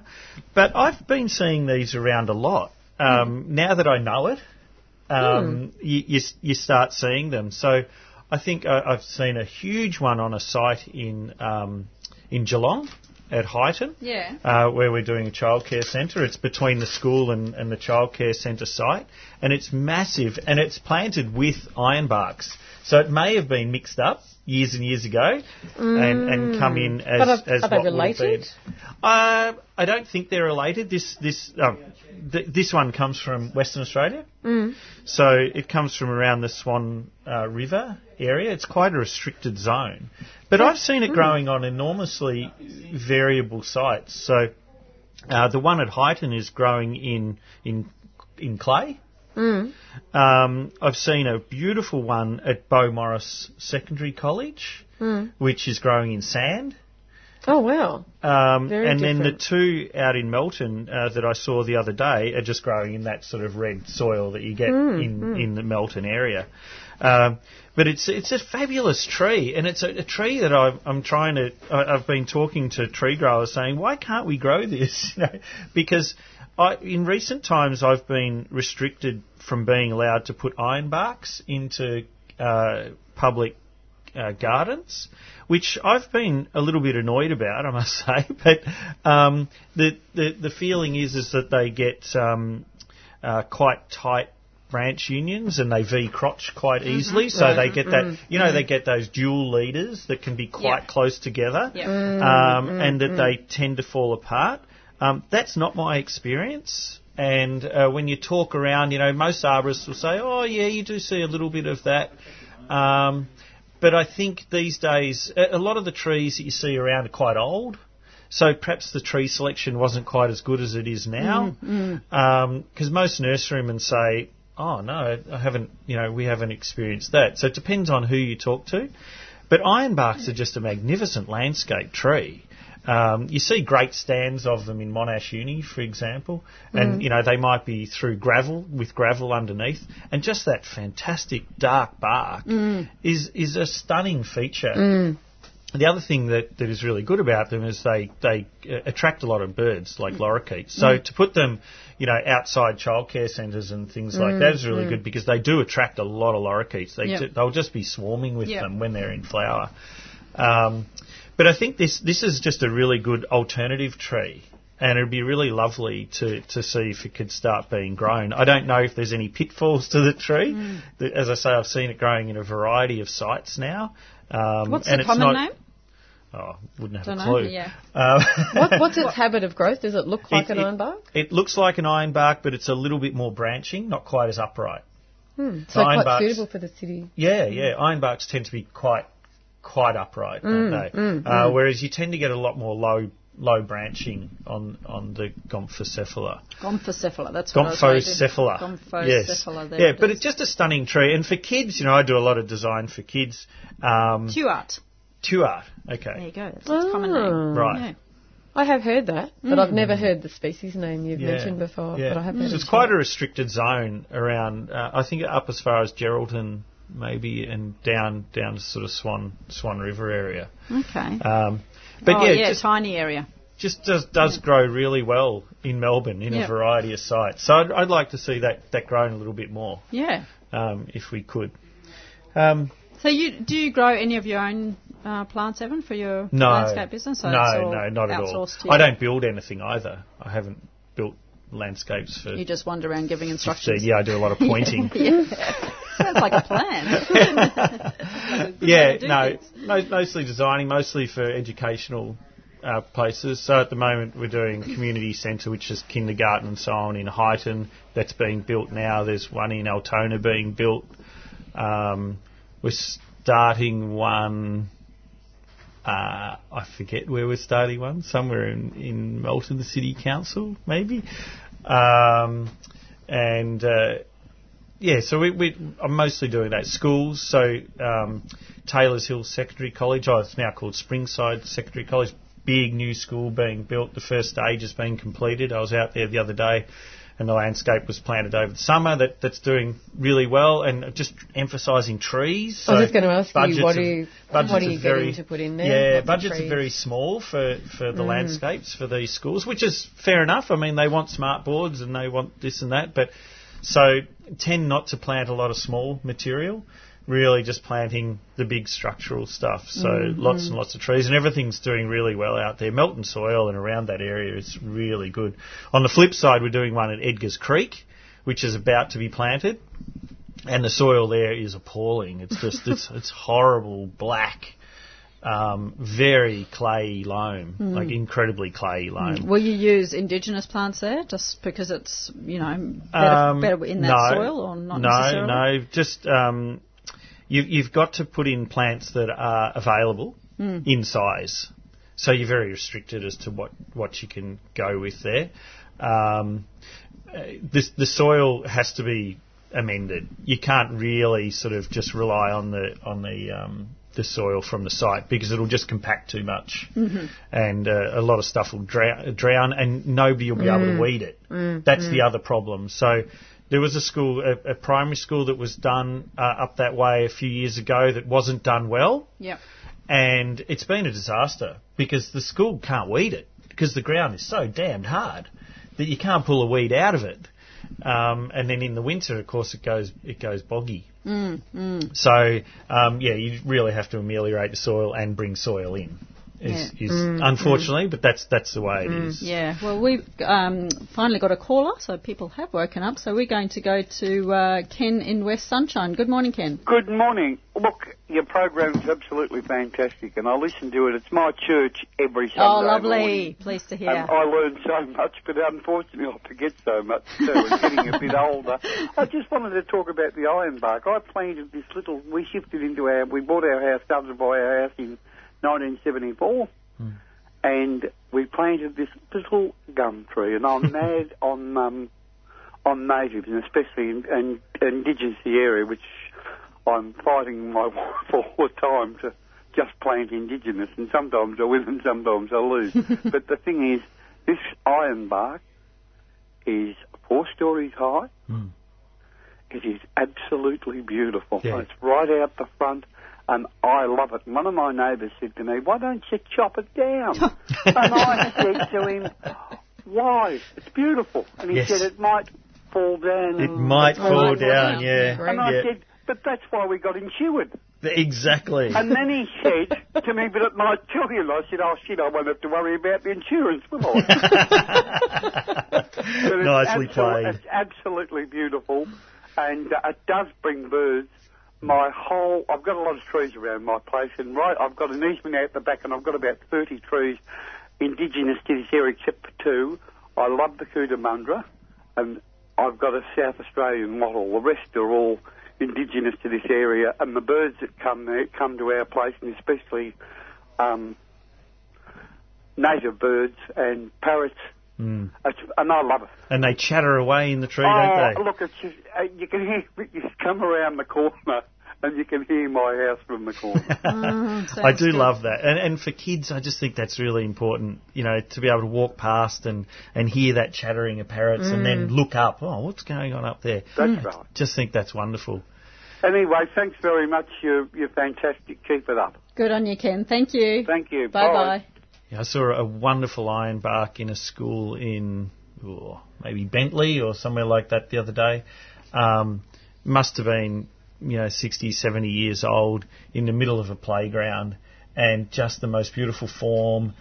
black, black trunk, um, you know, a metre across, or maybe not a metre, it's exaggerating, maybe 700 mils diameter. Really fantastic tree. That school actually had a lot that was not going for it. It was a primary school, and you know, with a lot of primary schools, the funding isn't great, and certainly for maintenance, the funding No, is, maintenance is is essentially, yeah, it's essentially just not there at all. No. Um, but the, the the saving grace there was that somebody had the courage to plant some big trees. You know, many years ago, and I think that's what we avoid here now. We avoid planting big trees. So one of the other fantastic trees was just an English oak in the middle of, uh, and there was so many kids under it. Was there? I was on there on a hot day, and there were so many kids playing under it. It had rubber and so on all around it and everything, and they were playing foursquare and so on. But but DET or the Department of Education, it's one of the trees they don't like.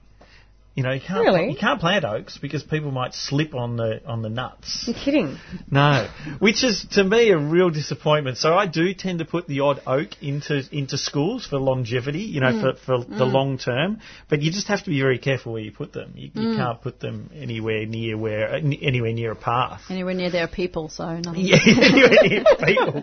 That's right. And as we know, there are not many of them around. No, no, no, no. Well, They're all dispensable. I think you've um, struck a bit of a, um, a chord with the ironbarks, Evan. So we're going to go to uh, Sharon in Cheltenham. Good morning, Sharon.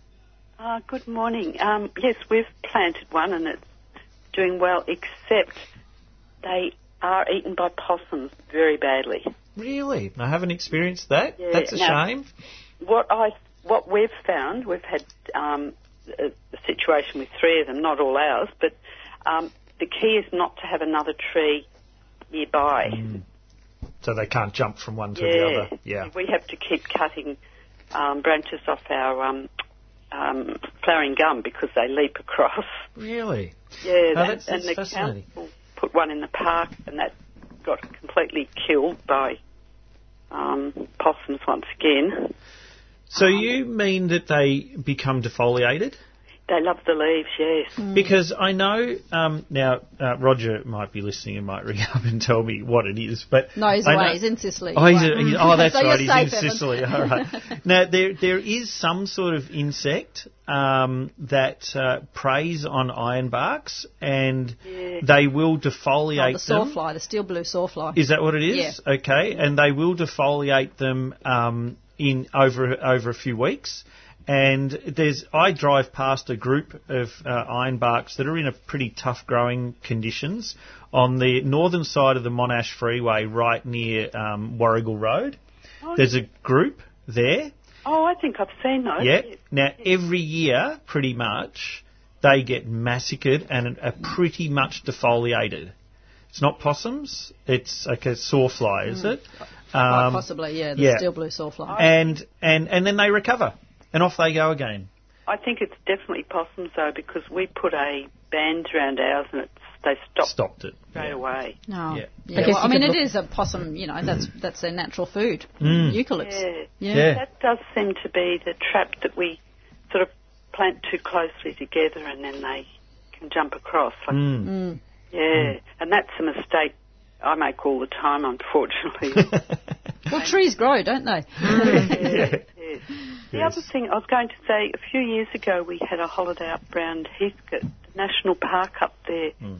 The ironbarks, we were just enthralled with them. They're beautiful. Yes. Yeah, they have quite a wide range. They're in all the sort of gold areas. Yeah. I guess that's the soil because we we were uh, down around uh, Lake Glenmaggie recently, and there's some yeah. mountain bike tracks around there, and you go through patches of um, quartz type soil, and there's ironbarks. I know. They're, they're the most beautiful flower, too. They're, Mm. they're a lovely tree. They are a lovely tree. Yeah, the the, the, the one that's commonly grown in nurseries has the uh, variety name of rosea, Yeah. uh, which is the the, the, pink flowered yeah one. the pink flowered one, and, and it is stunning. It really is stunning. Yeah. Mm. Probably more so because it's really standing out against that black trunk. Yeah, and the and the grey leaves. Gr- Yeah, yeah, true. And the leaves tend to hang as well. They're very distinctive. Yes, Hmm. yes. I was down at Ricketts Point this morning, and the um, indigenous planting there with all the different grey, greens, and bright greens is it's really a lovely site. They've done very well there with um, the indigenous plants. Mm. It's beautiful. I love the different greens. Yeah, absolutely. And that's what you need to work with when you're doing garden design. You're looking at the, at the different greens. And it's one of the challenges of doing schools and secondary college and, uh, colleges and so on is making sure that you don't end up with a very grey school. because a lot of the old schools are. You know, the schools that were planted in the 60s and so on. Because, you know, a lot of um, natives were used that have that grey tone. Yeah. And it's not very welcoming. Whereas you go into some of the more sort of private schools, I suppose, where it's more common to sort of have broad-leafed trees, mm. and it's green, mm. and it's cooler, mm, uh, or feels cooler, appears cooler. I don't know what it is, but there is something about that.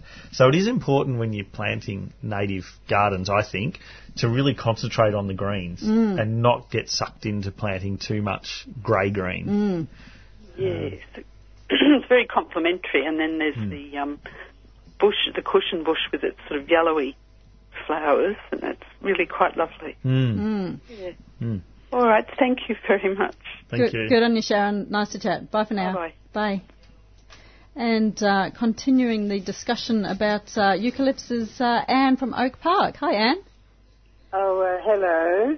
Uh, I've lived in Oak Park for about 22 years, and my next door neighbour has on her property at the front, she has a beautiful tall ghost gum tree, and to the side near the fence, she's got two more beautiful ghost gum trees, and she's got one at the back. Now, these trees are huge in height.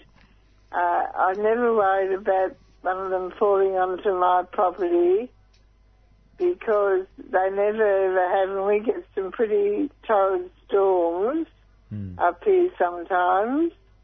But um, all that's happened is occasionally a very small branch might come down. Mm. Now, these trees are a haven for the birds and the wildlife. I phoned up Moreland Council to try to get them protected under Heritage Victoria, and they stopped short of being able to do that.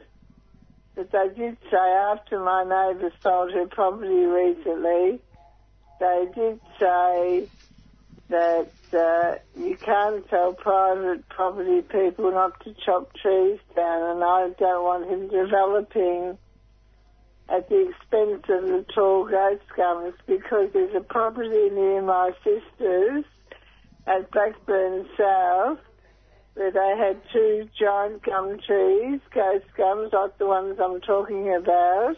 And they actually left the trees there, the two trees, and they built the units behind the trees, and it looks very nice now.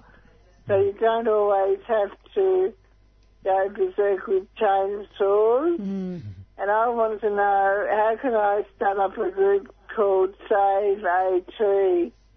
Because recently in Glenroy, recently one of the most beautiful elm trees was hacked down and it's no longer there and it's broken my heart and I want to know how can you go about saving trees on private property? And what did the uh, council say to you when you tried to get them registered? Uh, they just said it wasn't my property. And they said they would keep an eye out for it and try to make sure that if they do develop next door, that they do so not at the expense of the trees. The council has verbally said that, but whether they keep their word or not, I don't know. Yeah, I think the thing is, and they, I mean, Evan, you would probably know this. I mean, people, developers do need permission to remove trees, um, but as is so often the case, they tend to um, remove and then pay the fine that comes with it. Um, so, uh, you know, if you're in the trees in your area are particularly old and large, you could um, contact maybe Heritage Australia and see if they would um, potentially come out and put them on the, the Heritage Tree Registry. These are beautiful trees. I don't know how tall they are, but they are very, very tall and very lovely and long established. Mm, mm. And do you know if there's talk of pulling them down? No, I haven't seen the new owner yet. I haven't seen him at all. Right. Evan, do you know? Well, there's what- a whole there's a whole set of criteria Yeah, as to yeah. what the, what would um, uh, when you can and Ju- can't pull down a tree. Yeah, yeah, and also you know to judge whether it's of significance or not. So whether it has heritage significance or whether it's a a rare um, particular species in Melbourne, for example, or you know, or, or it's a great example of one, or it um, it uh, adds to the streetscape. There's all sorts of criteria that are looked into um, in order to for a council to say, well, no, you can't cut that down. Um, it's a, it's a really vexed issue. It's a really difficult thing um, to know to know how to how to go about it. I mean, if- and unless they're if, they, they're probably lemon scented gums, I, I suspect, um, and the, the there are a lot of examples of lemon scented gums in Melbourne. So i i they they may be important in locally, um, but it really comes down to the council and what the overlays are in in that area. Uh, with so much development going on in Melbourne, you know some areas end up with a development overlay where you can essentially cut anything down. So it just depends on on um, on the council, on the area, what the long term plans are for the area. It's really difficult. I I know uh, I've recently um, I have a school to do some work on, um, and I saw the ARB report, and there were 26. I won't say what sort of trees. I don't want to identify the school. the tw- 26 very large trees, and um, the building proposed is essentially going over the top of those trees. And I, I just I find that a little bit disturbing that um, we can't design buildings around the trees a little bit better. Um, whereas there seems to be just this carte blanche. Well, we need a building. That's our space. Let's put it there. Um, it's very different in Japan. I was in Japan in January. I was wandering around Kyoto aimlessly, um, and I ended up in a University of Design. There was, and I saw, saw this sign. I thought, oh, it'll be cool. Go in there and have a bit of a look around. Um, it goes. Kyoto is in, in a bowl, um, like a like a crater, and this um, university was built on the side, going up. It had some fairly new buildings on it, and um, it had a concrete staircase that was probably 80 metres long. It went straight up, you know, uh, up the side of the hill to get to different classroom areas. And they had suspended this concrete slab, and they had left the um, Japanese cypress pines coming through it. Mm. That like just holes mm. in the in the concrete mm. staircase where you could lose your foot, put your foot down, Yeah. and and fall down, or um, come down and bump into the tree. But they don't care about that. What they care about is the fact that they're tree. going to keep the tree. Yeah. So they've built around these trees, which I find fascinating. Yeah. yeah. Whereas we have completely the opposite of, um, we have the complete opposite uh, way of looking at things here. It's how can we get rid of the trees? Yeah. If if you've if you've bought a property that that you might want to develop in ten or fifteen years, what do you do? You cut the trees down. yeah. First up. I know it's really As soon as you buy yeah, it. Yeah, So and maybe you you you could go and have a chat with the new owner or something, and and firstly let them know how much you love the tree. I'll see what I can do, and also I won't give up on my Save the Tree, a little scheme that I'm trying to develop to save trees on private property. And on my own property, I've actually got a, an oak tree about five foot high, growing right beside a bottlebrush. If you cut one down, you kill the other, so I have to leave it as it is Yeah. But it looks quite nice and the birds love my property. Yeah. A- And I mean that's just the thing, isn't it? Uh, the native trees, they're um, they're fantastic for wildlife. Yes, Yeah, Thanks, Anne. yeah. thank you. Good on you, Anne. Thanks a lot for that. Yeah, I, I mean, it, it's true. And uh, by planting native trees, we're privileging our native animals. Eucalypts, they're the hollow forming trees, and, you know, hundreds of our uh, different animals, you know, not just uh, the birds, but mammals and insects and reptiles use the hollows in, that form in eucalypts. And by planting, you know, willows and pines and other non um, hollow creating trees, in a sense, we're privileging the, um, the exotic fauna at, at the expense of our of our native fauna. So, but but Well- I mean, it's a really good point you were making in in that uh, story about um, Japan that they have so much appreciation for their tree that it's just like, well, people, you know, get with the program here.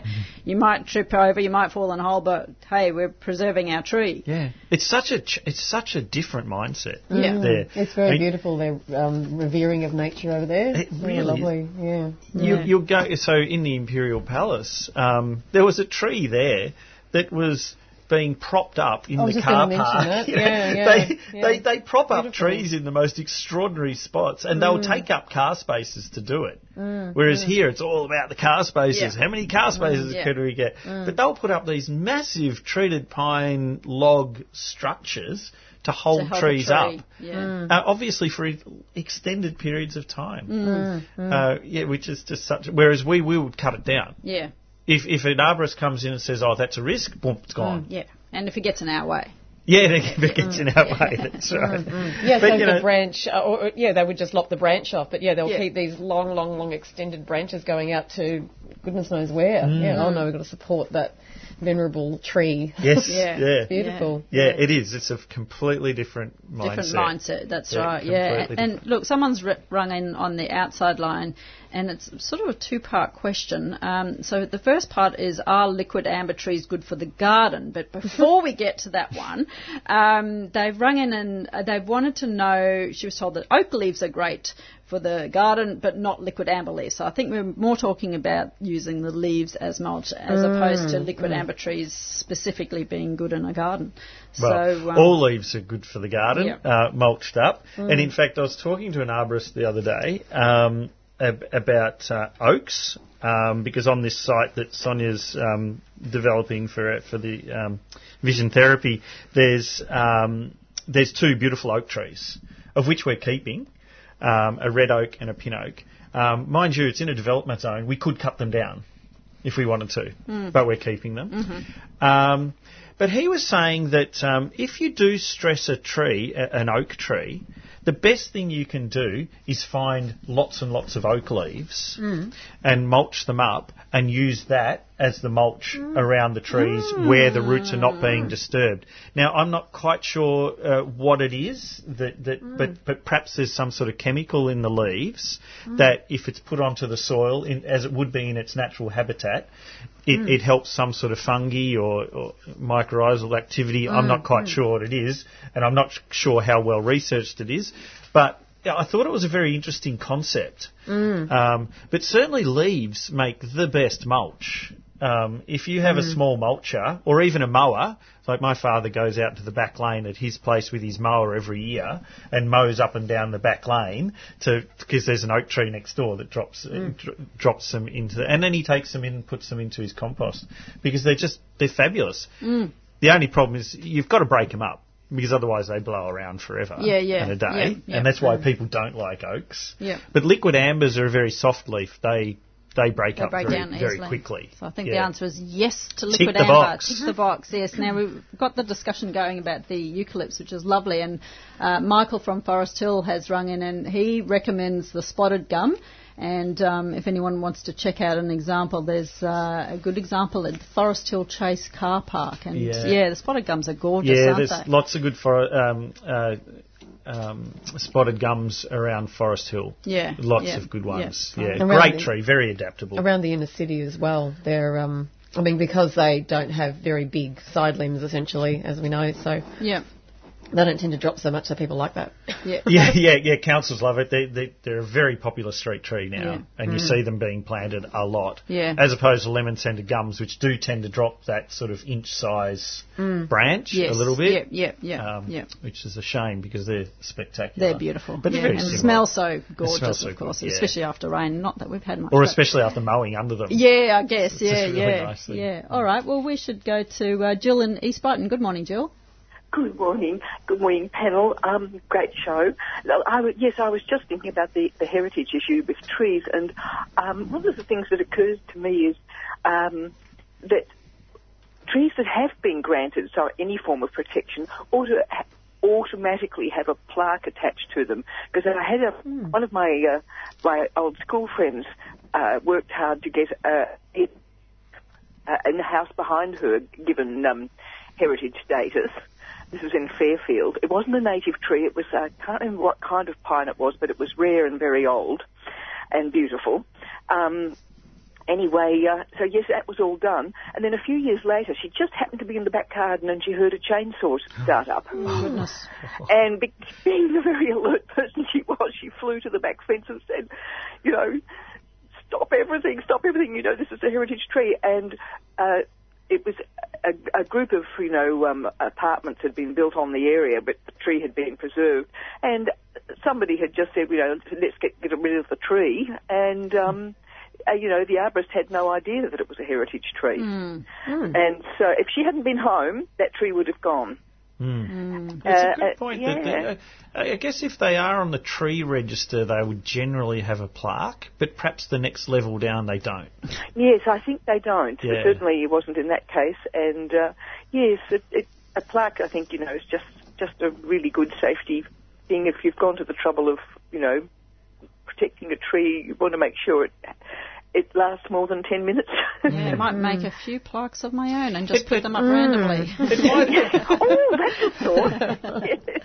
If, if the council say no, just make your own plaque. yeah, exactly. It, it may also be a case for um, having a register as you do for dial before you dig. Mm. Yes. Maybe there needs to be a dial before you chop down. Mm. Oh, I'm surprised the arborist didn't Yes. know Yes. that it was registered. Well, I don't me. know that they, they- well, they would have no reason to, and they would have no Challenge way of finding out That big, either. beautiful tree.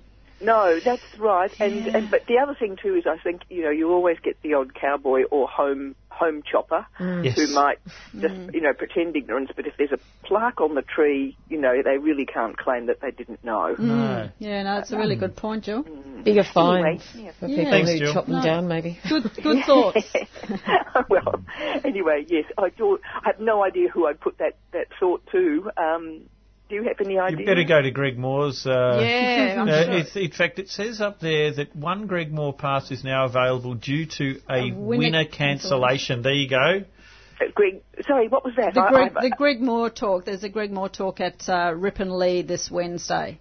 Oh, okay. Look, I, I, I slipped in this morning, so you've obviously discussed this earlier. Well, Sorry. well there's, there's actually a free double pass. So if you uh, ring Doug on nine four one nine zero one double five, if you Oh, really quick, nine four one nine. zero one double five. Oh yes. Oh, you mean the the the three CR number? Correct.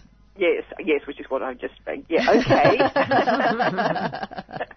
oh look, look. Thank you very much. I, um, I don't think I'm going to be in Melbourne on Wednesday Ah. night.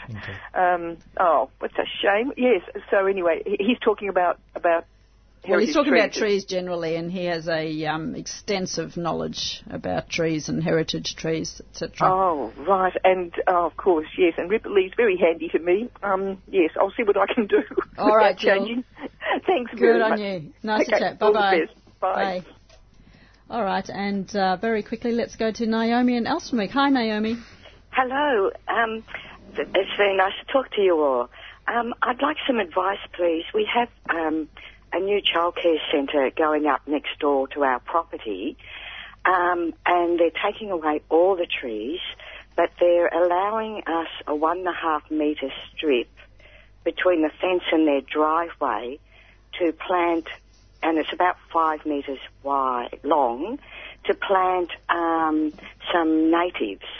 And I'm wondering what you could suggest, please. Well, um, you probably couldn't go past Banksia integrifolia, the coastal Banksia. Yes, um, I have a little one in our garden now. Um, yes, now we do have possums, but they don't. Uh, the possums don't seem to affect it. No. But we'd also like it to be about um, two stories to grow about two stories high. Oh well, Banksia will grow two stories high, uh, Right. easily. Yes. Um, What about Callistemon Kings Park Special? yeah, yeah, yeah. Any of those callistemons would be um, good. what about casuarina? Yeah, absolutely. Littoralis, Beautiful. Casuarina Yep. littoralis would be would be quite good and um, probably even indigenous to there. I would have Right. Right. I have seen some near the uh, ra- along the railway line, Yeah. so I was wondering if they'd be good because I'd Yeah. like to to still let in um, some of the light into Mm. our garden. Thought. The other the other one would be Acacia implexa, Oh, which good. is quite an upright acacia. Um, it's okay pr- um, pruned up. Like I was just thinking about the 1.5 of the driveway. Like I think there's three metres of planting space, isn't there? You see? Um, Oh. Yes, uh, but it's only 1.5 metre um, in depth. Oh yeah, uh, no, that would be all right. yes. You can be pruned Mm. up. They are a Mm. very narrow tree, Mhm. a bit like the Yes. Banksias and the Oh, Casuarinas. great. They're also narrow. Yes. Um, yes. If you wanted to go, you know, non-indigenous, you could go something like brachychitons. I love brachychitons. Mm. Right. Any of those, the flame tree types. Oh, great. All Yeah. right. Well, thank you. That's, No worries. Um, Running a out of great time. Help. Good on you, Thank you. Naomi. Well, good All luck right. with those. Thank you very much. Thank you. Bye-bye. Bye-bye. I was thinking of a small eucalypt like forrestiana or Torquata or something like that, you know, Yeah. prune it Well, up and let yeah, it overhang. To, yeah. Even you mentioned light coming through because they sort of give a bit of filtered Yeah, light. that'd be lovely. uh, yeah, the Allocasuarina will let that light in. Mm. But uh, look, we have reached that time, and uh, so that is all for now. I'd like to thank uh, Doug and Liz for um, being on the phones this morning. And thanks to Evan and Karen for sharing your knowledge. And thanks to you, the listeners, for tuning in to the 3CR Gardening Show. My name is A.B. Bishop, and we'll be here again at the same time next week. So until then, I've got a little riddle to keep you occupied. Uh, what plant does everybody have on their face? Bye for now. You've been listening to a 3CR podcast produced in the studios of independent community radio station 3CR in Melbourne, Australia. For more information, go to allthews.3cr.org.au.